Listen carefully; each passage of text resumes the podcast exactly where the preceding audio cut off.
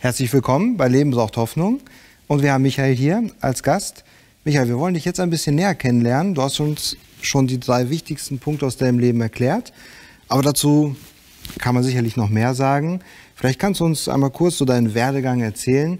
Ähm, wo bist du jetzt und wie bist du dahin gekommen?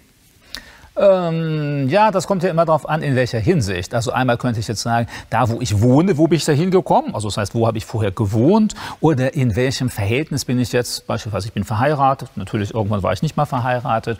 Oder ich könnte jetzt auch sagen, so rein von meinem Engagement in der Arbeit oder im Studium. Ich könnte natürlich auch über alles sprechen. Also wenn ich jetzt sage, äh, was ich heute mache, schwerpunktmäßig äh, bin ich Lehrer an der Bibelschule in Brake. Das ist ein Stadtteil von Lemgo. Ich habe auch schon an verschiedenen anderen Ausbildungsstätten unterrichtet gearbeitet, insbesondere in verschiedenen Bereichen von Theologie. Das sind so Schwerpunkte. Äh, ich habe an der, äh, an der STH, also Staatsunabhängige Theologische Hochschule in Rien bei Basel, Theologie studiert und nachher an der Universität in Basel nochmal Theologie und vergleichende Religionswissenschaft und Ökologie studiert. Fand ich alles wahnsinnig spannend und nachdem ich dann so rund zehn Jahre studiert habe, hätte ich gern noch ein paar Jahre zusätzlich studiert, aber irgendwann dann äh, habe ich mir schon gedacht, jetzt ist Schluss, ist zu Ende, jetzt geht es auch darum, diese ganzen Sachen einzusetzen umsetzen.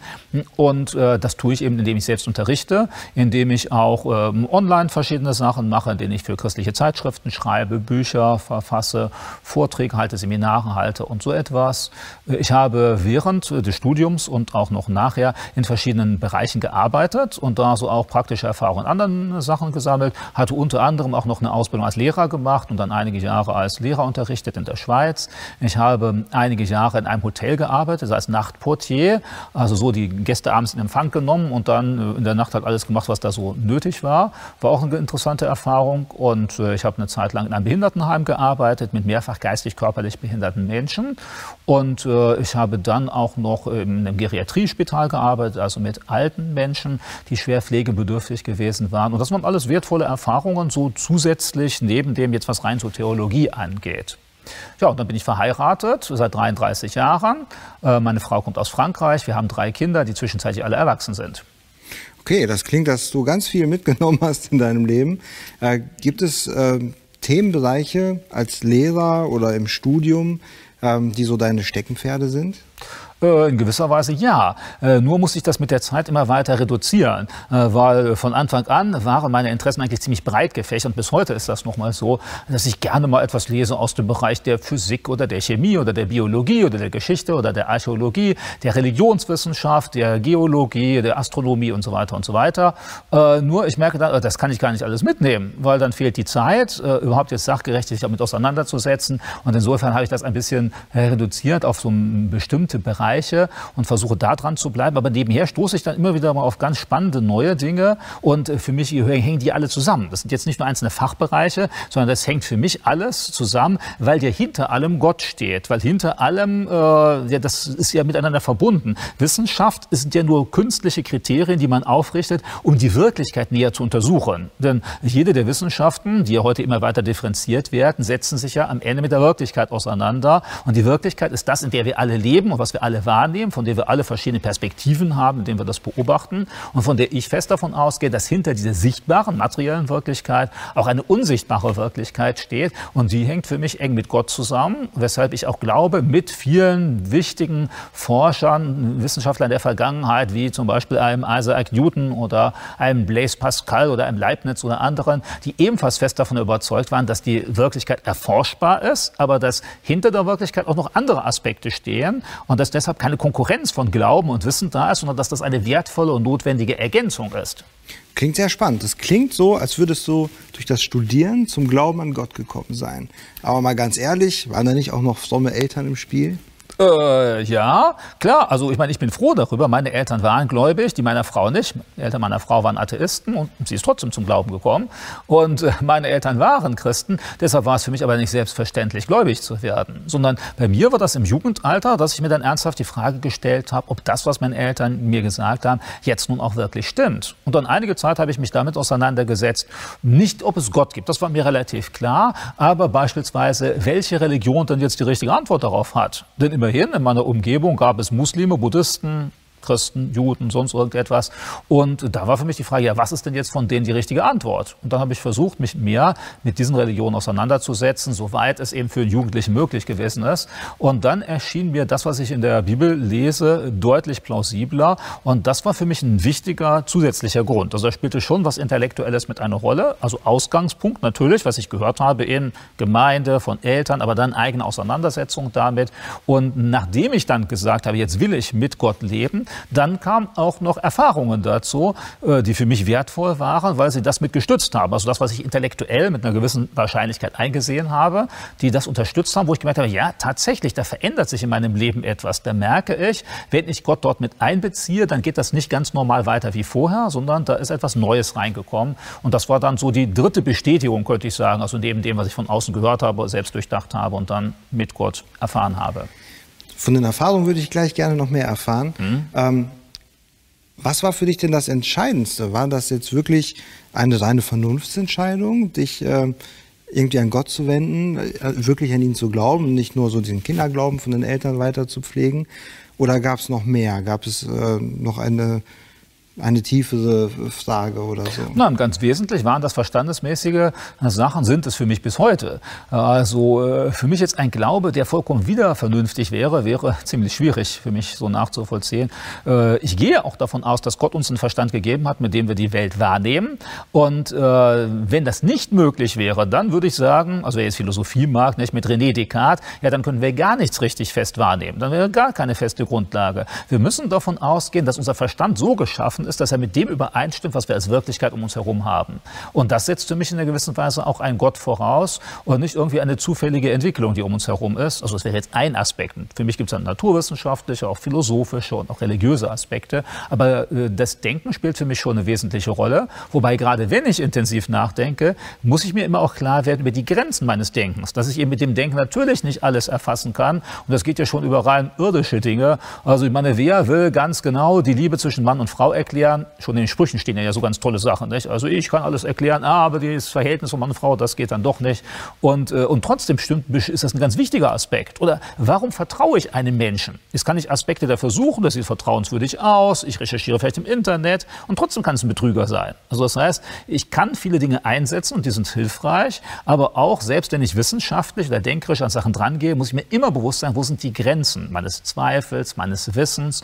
Und äh, da brauche ich so, wie Sören Kierkegaard das gesagt hat, manchmal dann einfach den Sprung in den Glauben hinein. Und manche empfinden das als negativ und ich würde sagen, das ist gar nicht negativ, das ist realistisch. Weil eben das Denken kann immer nur bis zu einer gewissen Grenze kommen. Ich kann nicht alles hundertprozentig äh, berechnen. Und da muss ich dann bereit sein, auch das anzuerkennen. Das ist eine gewisse Demütigung für den Verstand, also für die Leute, die den Verstand schätzen.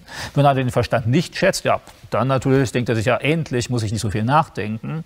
Wobei ich jeden äh, ermutigen würde, auch jeden Christen, mehr rauszuholen aus dem Verstand, den Gott uns gegeben hat. Denn immerhin ist der Verstand eine der wesentlichen Geschenke Gottes, die ja uns äh, über das Tierreich hinausheben. Also wo wir sagen, rein unser Körper ist ja ähnlich wie der bei vielen Tieren, aber unser Gewissen, unser Verstand, unser Glauben, all diese Sachen, äh, die damit zusammenhängen, die heben uns ja da heraus und die sollten wir benutzen. Und die, das kostet auch Anstrengung. Den Verstand zu trainieren, immer wieder einzusetzen, kostet Anstrengung. Aber am Ende mit dem Verstand werden wir Gott verherrlichen, werden Sachen besser verstehen können, werden auch eine gewisse Widerstandskraft bekommen können gegen Ideologien oder gegen Verführer oder so etwas etwas. Und da müssen ja Christen auch vorsichtig sein. Denn gerade die Kirchengeschichte ist ja voll davon, dass Christen manchmal eben auch zu leichtgläubig waren, irgendwelchen Leuten nachgelaufen sind, weil sie fromm geredet haben. Und da, glaube ich, ist wieder der Verstand gefragt. Aber eben ein Verstand, der jetzt wieder Philosophiegeschichte,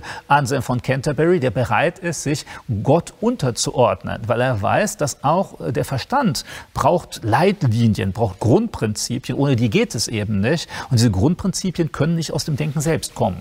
War für dich das Gläubigwerden eine Art Experiment? So im wissenschaftlichen Sinne? Uh, ich würde sagen, in dem Sinne, wie Blaise Pascal das ausdrückt, wie die Wette des Glaubens, ja, genau. Mhm. Also mit einer großen Wahrscheinlichkeit bin ich davon ausgegangen, es gibt Gott, äh, weil es einige gute Argumente dafür gibt. Unter anderem natürlich von meinen Eltern, der Gemeinde, aber auch durchs Denken und so. Und dann wird das für mich in gewisser Weise, könnte man so sagen, eine Art Experiment. Ich lasse mich dann darauf ein und sehe, was dabei herauskommt und das mit offenem Ergebnis. Also erstmal zumindest. Aber hinterher, für mich war das eine durchaus starke Bestätigung, wo ich dann merke, ja, auch wenn ich das kritisch betrachte. Und ich habe mein Leben lang mit Leuten zu tun gehabt, die keine Christen sind und die mich dann eben kritisch auch fragen, ja, wieso glaubst du denn das? Ja, und dann kann ich ihnen durchaus sagen, hey, da sind die logischen Gründe und da sind die Gründe, die ich mein eigenes Leben erfahren habe und die jetzt nicht so vage sind, wo ich dann sagen würde, na ja, das kann man so interpretieren oder so interpretieren, sondern wo ich schon sagen würde, na, da stehe ich wirklich dahinter, das äh, ohne Gott zu interpretieren, halte ich für sehr, sehr unwahrscheinlich. Also war es ein Experiment mit einem eindeutigen Ergebnis? Genau. Ja, so könnte ich das für mich sagen. Und da würde ich sagen, das kann auch jeder Mensch heute genauso machen. Das muss ich nicht nur machen. Nur muss ich dann Gott die Bedingungen der Erfüllung überlassen. Also ich kann jetzt nicht irgendwelche willkürlichen Sachen aufstellen. Also ich kann nicht sagen, also wenn morgen auf meinem Konto eine Million Euro sind, dann gibt es Gott und ich glaube. Das ist ein bisschen, wahrscheinlich würde Gott sich auch sagen, hey, du bist doch nur aufs Geld aus und gar nicht auf den Glauben. Könnte ja auch sein, nicht? Sonst könnte es ja auch sein, vielleicht, okay, an einem Tag sind sie auch, am nächsten Tag sind sie wieder weg. Das wollen wir auch dann nicht. Ne? Also deshalb, wenn, dann müssen wir uns auf das einlassen, was Gott bereit ist, äh, als Garantie äh, zu liefern oder als Gewissheit zu liefern. Aber dann bin ich davon überzeugt, dann tut Gott das auch. Und schon Jesus hat ja davon gesprochen, dass Leute, die ehrlichen Herzen suchen, dann auch die Gewissheit bekommen, äh, von seiner Existenz, von der Wahrheit der Bibel und all so etwas. Und das ist, glaube ich, möglich. Für den, der ehrlich sucht. Es gibt natürlich auch für den, und auf solche Leute stoße ich auch immer wieder, die wollen einfach bloß Widersprüche in der Bibel finden. Die wollen einfach Gott bloß loswerden, weil sie sich denken, wenn ich Gott nicht mehr im Weg habe, dann kann ich endlich tun, wozu ich einfach Lust habe. Und dann muss man das ehrlich auch eingestehen und sagen, hey, du willst ja gar nicht, du hast dich ja schon lange entschieden gegen Gott und dann tu nicht so, als ob jetzt die intellektuellen Gründe da eine Rolle spielen, sondern das ist dann eine emotionale Entscheidung. Entscheidung, die dahinter steht. Aber wer ehrlich und offen dabei ist und jetzt Gott nicht zu sehr einschränkende Vorschriften macht, wie er sich zu zeigen hat, da bin ich überzeugt, dass der dann auch äh, sicher wissen kann, erfahren kann, äh, dass Gott da ist, jetzt nicht nur intellektuell, sondern auch vom Leben her. Könntest du uns denn so ein oder zwei Erfahrungen, wie du Gott erlebt hast, wie sich das für dich bestätigt hat, ganz konkret erzählen? Äh, ja, klar. Also eine Erfahrung, die war für mich sehr verblüffend, gerade kurz nachdem ich gesagt habe, so jetzt will ich Christ werden, jetzt lasse ich mich auf Gott ein. Also ich hatte dann in meinem Zimmer gebetet und erwartet, dass irgendwas Besonderes passieren solle. Und dann ist erstmal gar nichts passiert. Ich habe da gebetet und nichts ist passiert. Also ich habe erwartet, irgendwas müsste jetzt kommen was weiß ich, ein Engel erscheint oder sonst irgendwas, war nicht. Aber ich habe dann gedacht, ja, ich kann Gott ja sagen, was mir so auf dem Herzen liegt. Und damals lag mir insbesondere ein Schüler auf dem Herzen, äh, und zwar einer, der mich gemobbt hat. Also ich war in der Schule und mich hat Schule immer sehr interessiert was nicht unbedingt dazu beigetragen hat, zur Beliebtheitsskala zu gehören, weil da war Streber oder so. Nicht? Also jedenfalls mich hat Schule interessiert. Und dann war ein Schüler, der war deutlich stärker und selbstbewusster als ich. Und egal, wo der mich getroffen hat, hat er mich fertig gemacht. Manchmal rumgeschubst oder einfach beschimpft oder sonst irgendwas oder auch schlimmere Sachen. Und da habe ich gebetet, bitte, Herr Jesus, hilf du, dass das aufhört. Und ich glaube, es war nicht mal eine Woche, vielleicht, also vielleicht knapp über eine Woche, aber um die Woche herum. Und dann kam der Schüler plötzlich nicht mehr zur Schule. Wo ich mir dachte, hä, wie kommt denn das? Der ist jahrelang an der Schule, ist in meiner Klasse und jetzt ist er plötzlich nicht mehr da. Und äh, dann kam er nach einer Zeit wieder, hatte in der Zwischenzeit einen Fahrradunfall, das war eben nicht, war nicht wahnsinnig schwer, aber er lief dann eine Zeit lang mit dem Gipsbein herum. Und ich weiß nicht, wie Gott das gemacht hat, aber seit seinem Fahrradunfall war mit Mobbing nichts mehr. Und da habe ich mir gedacht, hey, woher kommt das? Also für mich war diese zeitliche Nähe von meinem Gebet und dieser Veränderung, vor allen Dingen, wo niemand eingegriffen hat. Da war kein Lehrer, der plötzlich eingegriffen hat. Ich habe den jetzt nicht geschlagen oder mit ihm geschimpft oder so etwas, sondern da kam irgendwas von außen, was den aber so stark irgendwie verändert hat, dass der dann damit aufgehört hat. Also das war für mich zum Beispiel so eine Erfahrung, wo ich gedacht habe, da muss mehr dahinter stecken. Und das hat mich dann ermutigt, auch mit anderen Anliegen, die mir da ziemlich auf dem Herzen lagen, wo ich gedacht habe, oh, das ist jetzt mir wichtig zu beten. Und dann habe ich manchmal in kleinen Sachen, also in kleinen Sachen, die jetzt vielleicht andere gar nicht so bedeutend erscheinen, aber manchmal dann auch in großen Sachen, wo ich dann gebetet habe, gemerkt, oh Gott antwortet was mir natürlich damals klar war und heute auch, Gott tut ja nicht immer das, was ich will. Das ist ja klar, weil Gott hat ja manchmal eine höhere Perspektive und weiß viel besser, das ist jetzt gar nicht gut für dich. An dieser Stelle hat er offensichtlich gedacht, oh, das ist gut für mich, wenn das Mobbing da aufhört. Okay. Was ist dein Ziel für die Vorträge, die hier ausgestrahlt werden? Was soll die Menschen, was sollen die Menschen von Gott verstehen und mitnehmen? Mhm. Also ich hoffe, dass die Vorträge unterhaltend sind Also, dass man sich da hinsetzt, nicht dann nach fünf Minuten sagt, oh, nicht, also ist jetzt bald zu Ende oder so. Ich hoffe, dass die Vorträge äh, anregend sind. Also, dass sie dazu anregen, über das eigene Leben und über den eigenen Glauben oder Nichtglauben äh, über die eigene Perspektive, die man einem zu Gott, zu Glauben, zu im Leben neu nachzudenken. Also dass neue Aspekte daran vorkommen. Und diese neuen Aspekte können ja einmal bestätigend sein, wo jemand hinterher sagt, ja, irgendwie habe ich das immer schon so gefühlt, aber ich habe das nicht so genau formulieren gewusst und jetzt vielleicht ist das dann noch ein bisschen klarer rübergekommen. Oder dass derjenige, der auch skeptisch dem Glauben gegenüber ist oder Fragen an den Glauben hat, neue Argumente hört und mitbekommt oder auch Erfahrungen mitbekommt, die demjenigen weiterhelfen, seine eigene Geschichte mit Gott Gott äh, neu zu ordnen, besser zu ordnen, vielleicht nochmal neu darüber nachzudenken, äh, sich ernsthaft davon betreffen zu lassen. Also insofern, ich hoffe, es gibt dann Bestätigung, Herausforderung, äh, neue Informationen. Aber ich hoffe, dass das Ganze auch mit dazu beiträgt, nicht nur mit Informationen im Kopf stehen zu bleiben, sondern auch dazu herauszufordern, jetzt konkret etwas zu verändern. Und das gilt ja sowohl für den, der Christ ist, als auch für den, der nicht Christ ist. Denn für Christen gibt es immer wieder eine Herausforderung mit Wachstum im Glauben. Und da hoffe ich, dass das dazu beiträgt, also dann in der Beziehung zu Gott oder zu anderen Menschen. Und bei demjenigen, der dem Glauben fernsteht, dass es hoffentlich dazu führt, dass da so ein paar Schritte näher zu Gott geht oder dass einige Vorurteile Gott gegenüber äh, abgeschaltet werden können, wo man sagt, nee, das ist vielleicht doch nicht ganz so, was gegen Gott spricht. Und wenn das erreicht ist, ja, dann würde ich sagen, Ziel erreicht, super, freut mich. Und wenn dann jemand sich am Ende sogar noch sagt, also jetzt jetzt sind meine letzten Hürden gefallen, äh, jetzt will ich mich darauf einlassen, jetzt will ich ein Leben mit Gott beginnen, ja dann, ja, dann würde ich sagen, super, toll. Aber das ist etwas, was ich nicht machen kann, sondern das ist etwas, was Gott machen muss und wozu der einzelne Mensch Ja sagen muss. Also der einzelne Mensch muss sich dafür entscheiden, weil Gott ja keinen Menschen zwingt. Du musst Christ werden, sondern wenn man das will, dann kann man das und wenn nicht, dann lässt Gott einem auch die Freiheit, ohne ihn zu leben. Das ist großartig. Das ist auch unser Wunsch hier von Leben sorgt Hoffnung, dass Leben durch Vorträge wie diese verändert werden.